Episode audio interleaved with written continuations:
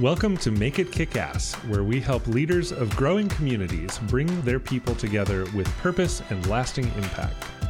Join us as we explore how to make events engaging, exciting, energizing, and profitable so that you can build a healthy, sustainable community. I'm Isaac Watson, founder and lead strategist at Kickass Conferences. And I'm Nessa Jimenez, operations manager at Kickass Conferences. Now let's make it kick ass together.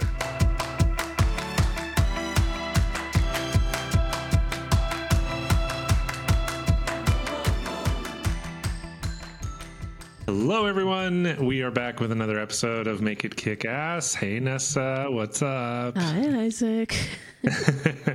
um, we are having a little follow up conversation after the last episode, which was our interview with Emily Thompson, co founder of Being Boss and the founder of Almanac Supply Company.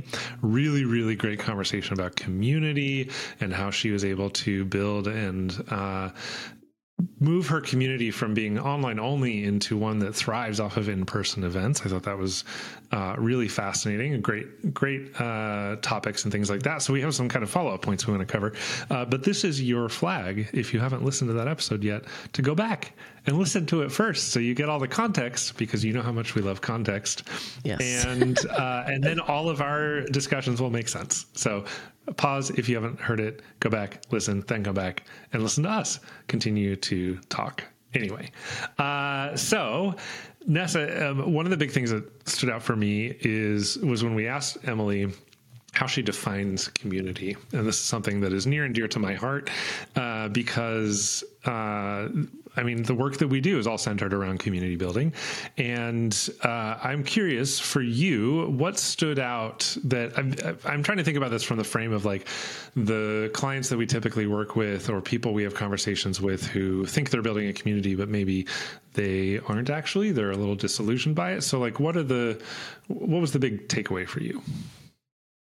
Right. So so community was the key word here and I think community versus audience was really like the crux of the issue, right? A lot mm-hmm. of people are building an audience thinking that they're making a community and then they're disappointed when the audience behaves like an audience and not like a community. uh, and when we talk to people who are struggling in that and when we see people kind of fail in building communities or, or engaging communities like that's really the problem. Like stepping back to the very center the very core of the thing like do you actually have a community? Or do you mm-hmm. just have an audience that consumes your content or buys your products and then like that's it like that that's as far as it goes right? So i i i, I really appreciated emily taking us through like that definition and, and making that distinction because that that's like the first thing you should be checking if if you're struggling with your community, keeping your community engaged and growing and, and connecting, like eh, maybe you don't actually have a community, right? Mm-hmm. I think uh, something that came up for me, she used the word uh, gatekeeper uh, when we were talking mm-hmm. about it, about not gatekeeping your community members and, and not getting in the way of them being able to talk to each other. Uh, I attended a conference a while back uh, and heard a talk that was ostensibly about building community. Uh, I don't want to name names because that's just not a nice thing to do. Um, but the speaker was talking about how they were cultivating community through a newsletter. Mm. Um, that was essentially an advice column and I was listening to this and I was thinking, you know, what? There's something something off about this. And the more that they talked about their their community, their community, and how they would take reader questions and then uh, you know pick and choose which ones they wanted to answer, and then um, and get reader advice, and then pick and choose which ones they were going to send out in the next newsletter. I was like, that's that's not community. Mm-hmm. That's just an audience that is being gate kept um, to to interaction. It's not even interacting with each other. It's just um, funneling the content up to the person who's writing it and then funneling it back down out to the people reading it. And I, I mustered up the courage to talk to this speaker afterward, and I kind of called this out in a gentle way. Uh, and they said, "Actually, no, you're right. That is absolutely gatekeeping." Was the word that they used. mm-hmm. um, uh, and in their context, they said, "But honestly, it's better that way because it allows me to uh, exert some influence on the quality of the advice being given. Because not all advice, uh, especially around relationships and dating, is uh, good." and uh, and that works really well. And so that kind of led into this conversation about okay, well, how how could you actually cultivate community within this group if you wanted to do that? So I use that as an example because I think it's really easy for people, especially as you're building an audience, to think that you have a community. It's a fun word to say. It's it's just in our vernacular. It's it's something that we um, just kind of it's a default word in a lot of cases, but uh, more often than not, I think the word is used incorrectly when we should be using market or audience or uh, consumers. Uh, and so I think that just keeping in mind that like we are we when we're cultivating community we're giving space for those members of the audience to communicate with each other to support each other to start to build those relationships that go on without the leader of the community yeah, and that was and that was a big one for me, and and you mentioned it near the end, and I'm glad you did because that to me is the number one sign of knowing the difference. Like if your community, quote unquote, falls apart the moment that you walk away, that's not a community, mm-hmm. that's an mm-hmm. audience, right? Like if they're they're doing fine and together when you're there, but you leave. Maybe you're not posting for a couple of days, and all of a sudden, like everything's gone. Yeah, that's that's not a community because they're not. It needs to exist without you. I think ultimately, yeah. if if your community needs you to be there, you need to be constantly like managing it and like in the day to day and always like babysitting it in a way. That's not a community.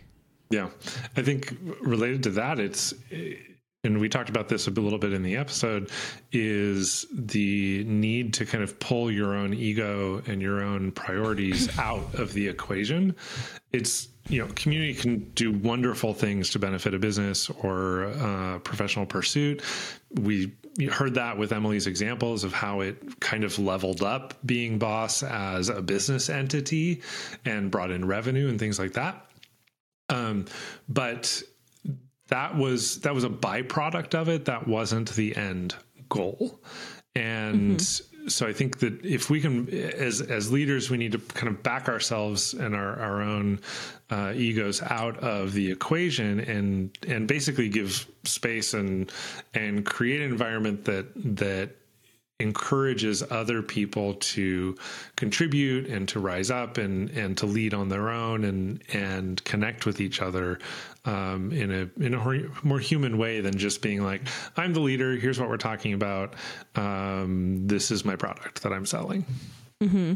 And community building is a much longer term thing than even audience building because audience building does take time and investment mm-hmm. and and you know it's not an overnight thing but community, I would say even more so. It requires an even bigger investment, a, a, a bigger dedication to making it happen. Uh, whereas it'll take a lot much longer time to to maybe see those byproducts that that you were talking about and and and that Emily mentioned.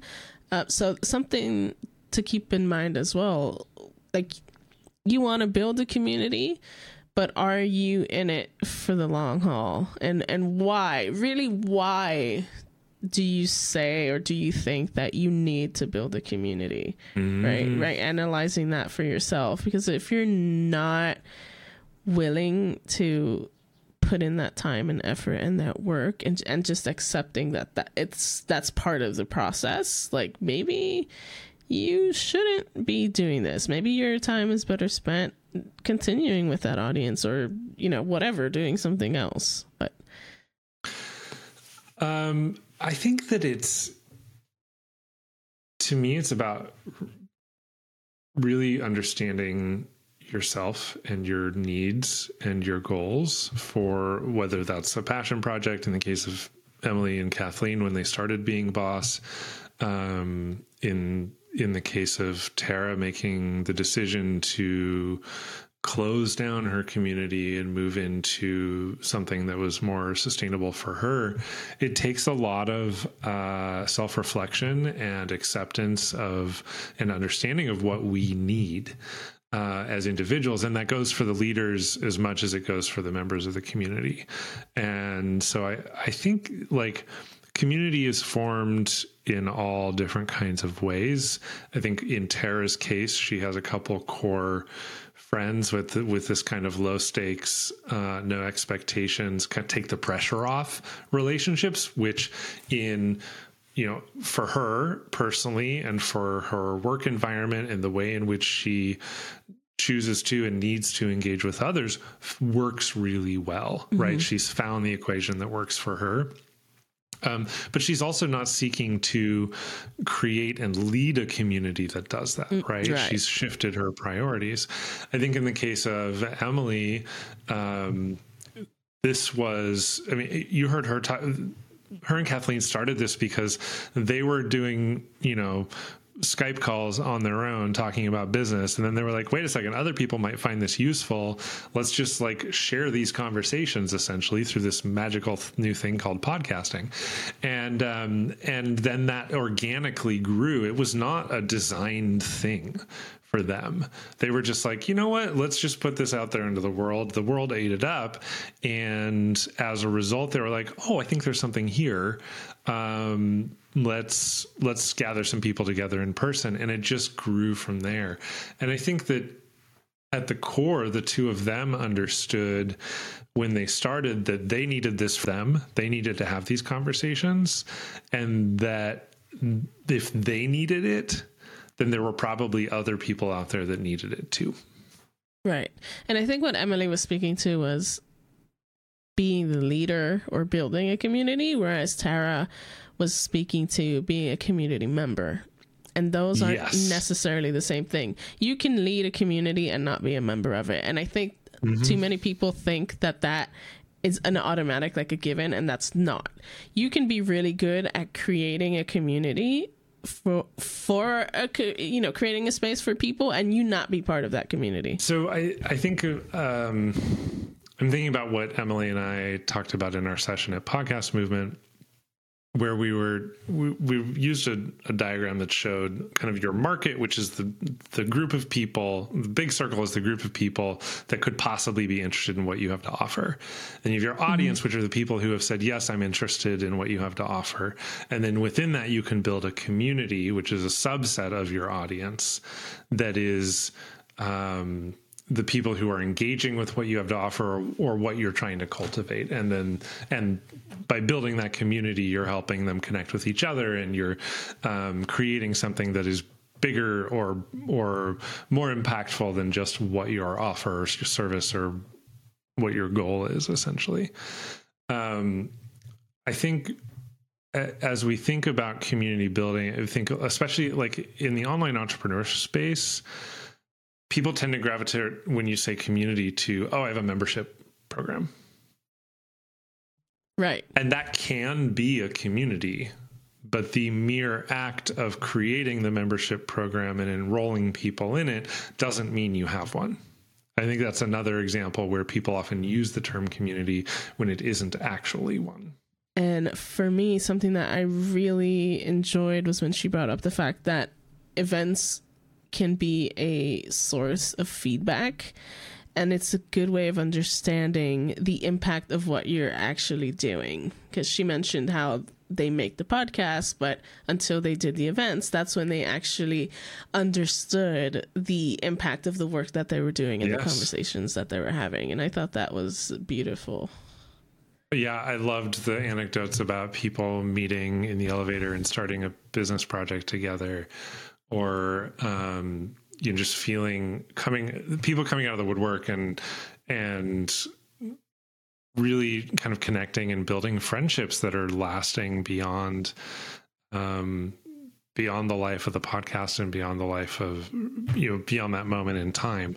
Um, th- what was interesting to me um, during that conversation was i was thinking about you know i had a um, uh, I was interviewed on the Access Ideas podcast, and we got into a bit of a conversation about. I was going on and on about in-person events and how magical they are.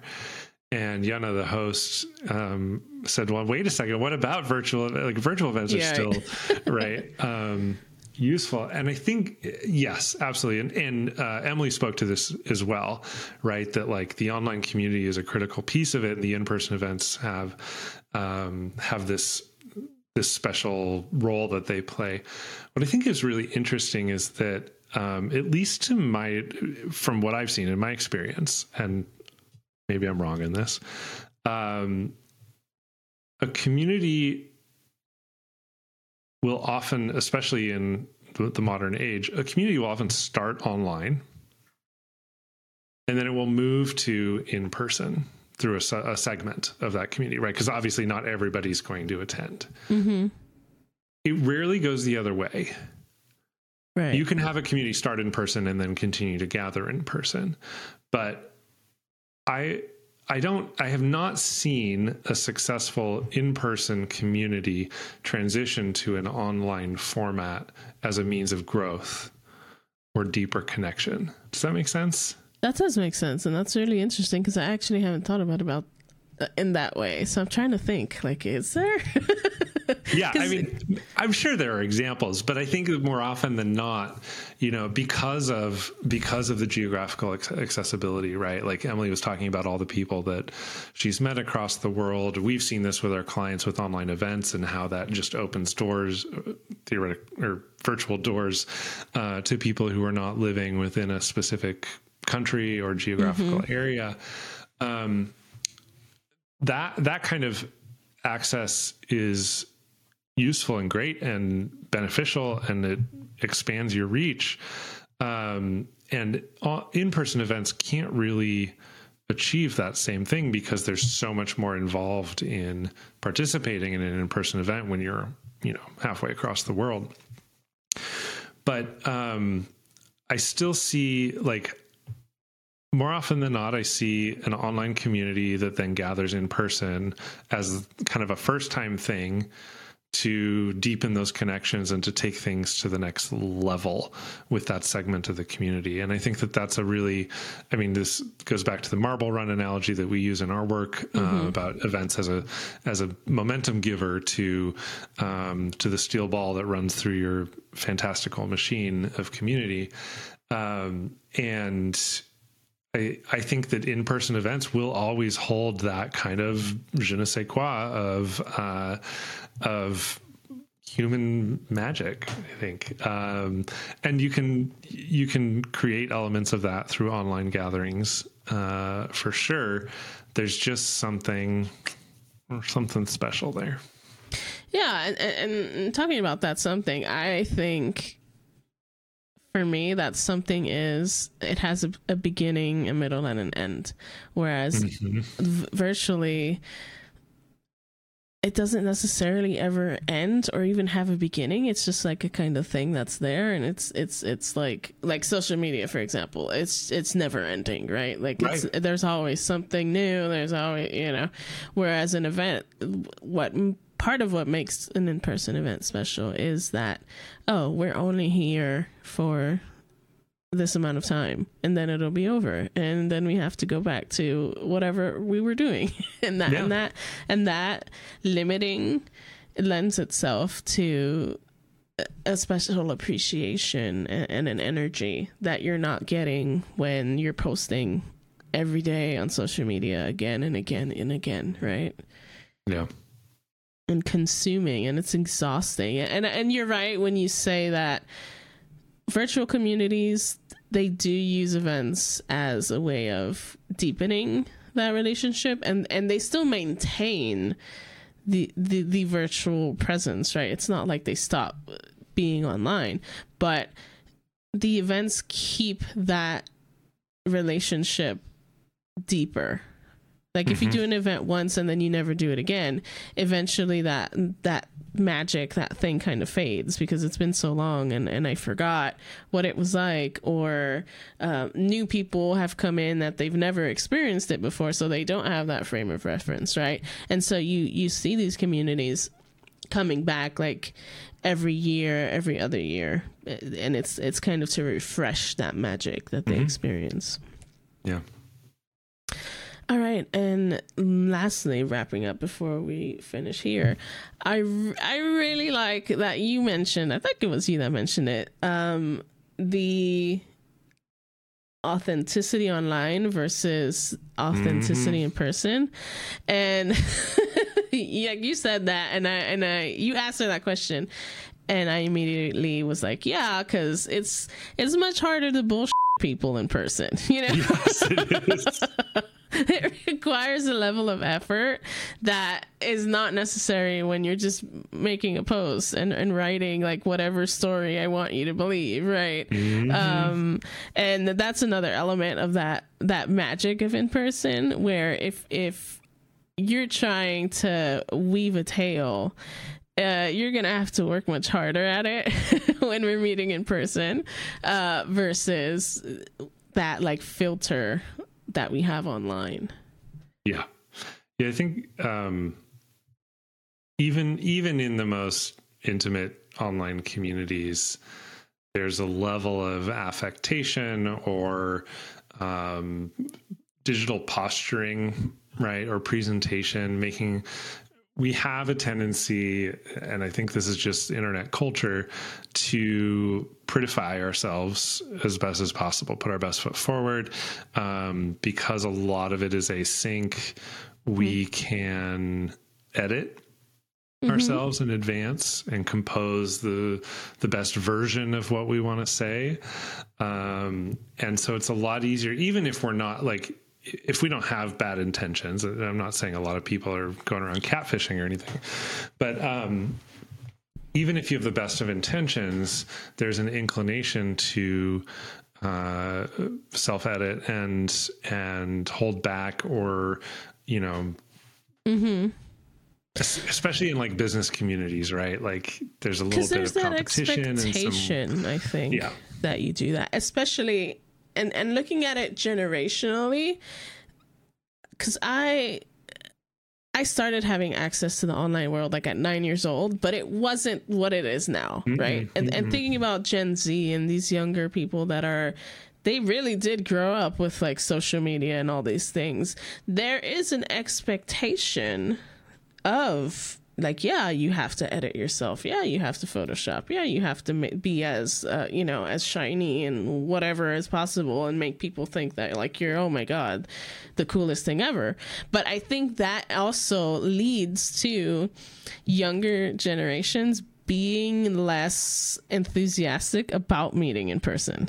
I've noticed this. Mm, interesting. Like i have like my like you know my little cousins who are like 19 and 20 and and they talk about that of of they, they don't want to meet people that they know online because they know like oh god you know like all this bullshitting that we've done that's expected like I can't sustain that you know yeah, in person yeah. and so it, it also makes me think about how does that affect events then as we move forward and Gen Z is now more like in the workforce and all that stuff and how does that mm. influence how we meet and what it means because if you also if you're not used to meeting people in the real world first what does that mean then right like how does that affect how we meet how we want to meet people and and how we do that and what that means to us like mm. does it have the same value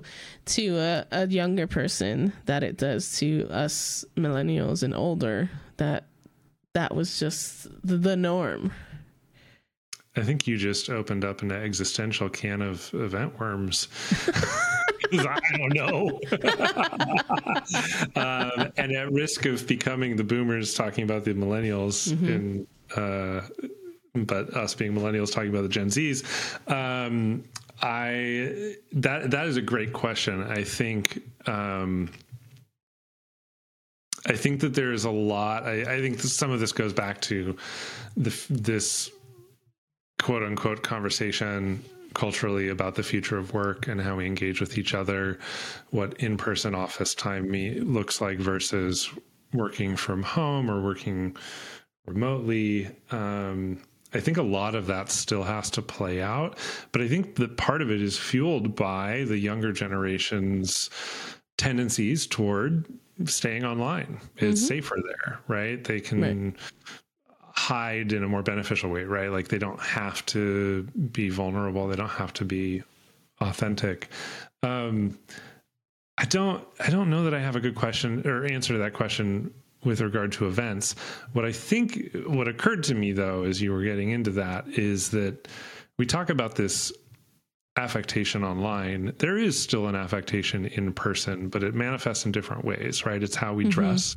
Mm-hmm. Like, I'll be the first one to tell you that I painstakingly curate my wardrobe to like give the vibe that I want to give at things, yeah. right? Which is also a coping mechanism for being highly introverted. Um, but uh, there are the ways in which we talk to people at events, at conferences in particular. I think about. Um, there's still some some self censoring and editing and things like that that happen.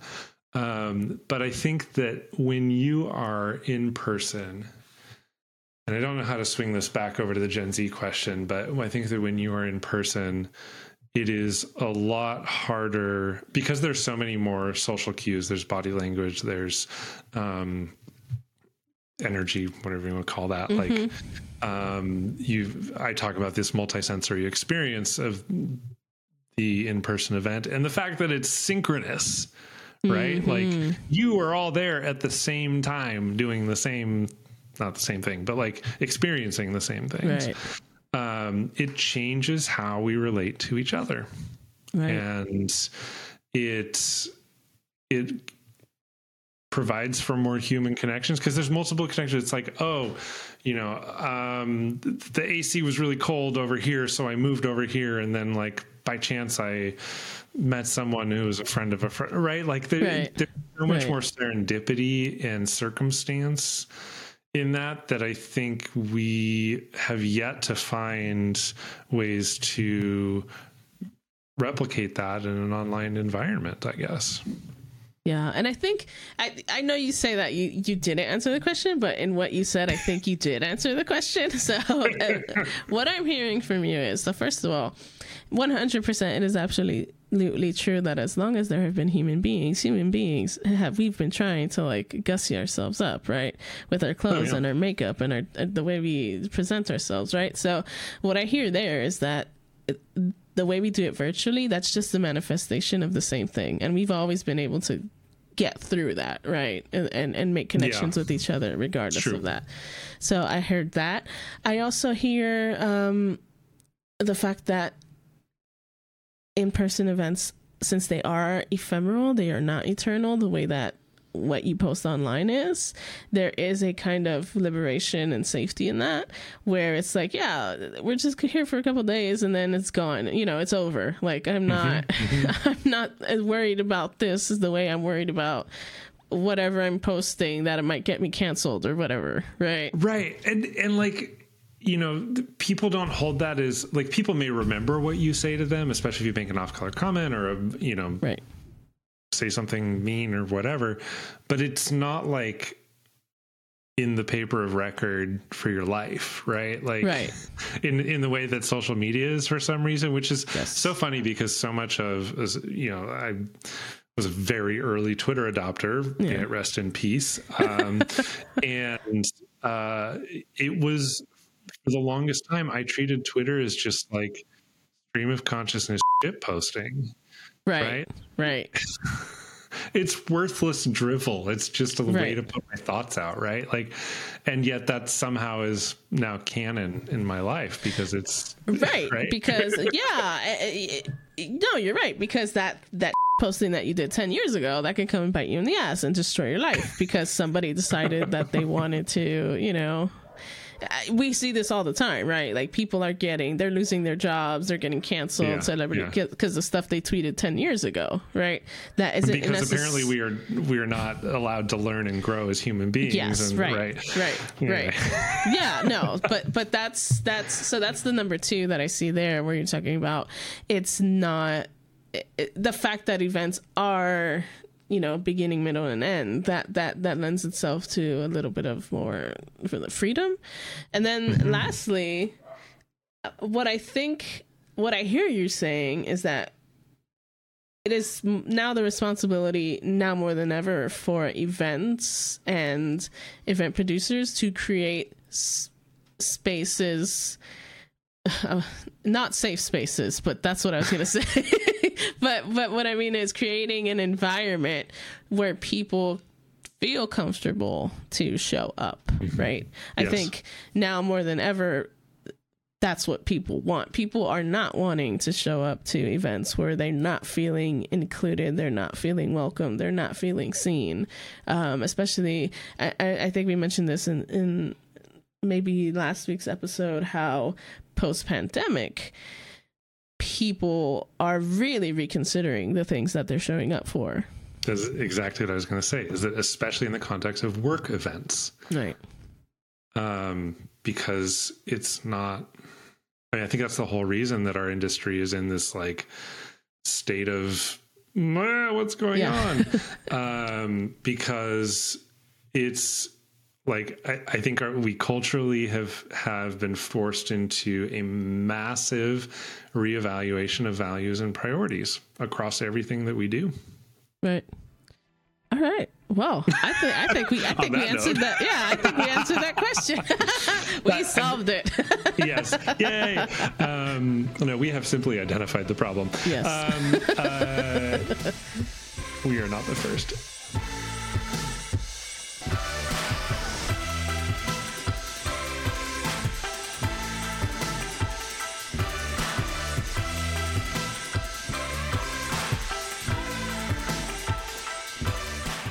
Thanks for listening to this episode of Make It Kick Ass. We hope you found it entertaining and helpful. If hosting a community event is on your radar, visit geteventlab.com to take our free 30 minute training called Community Event Mastery. That's geteventlab.com or use the link in the show notes. Make It Kick Ass is hosted by Isaac Watson and Nessa Jimenez. Post production audio by Chris Nelson at Mittens Media. Our theme song is Feel It by Dojo for Crooks. Make It Kickass is a production of Kickass Conferences, an event strategy and design agency serving leaders of growing communities.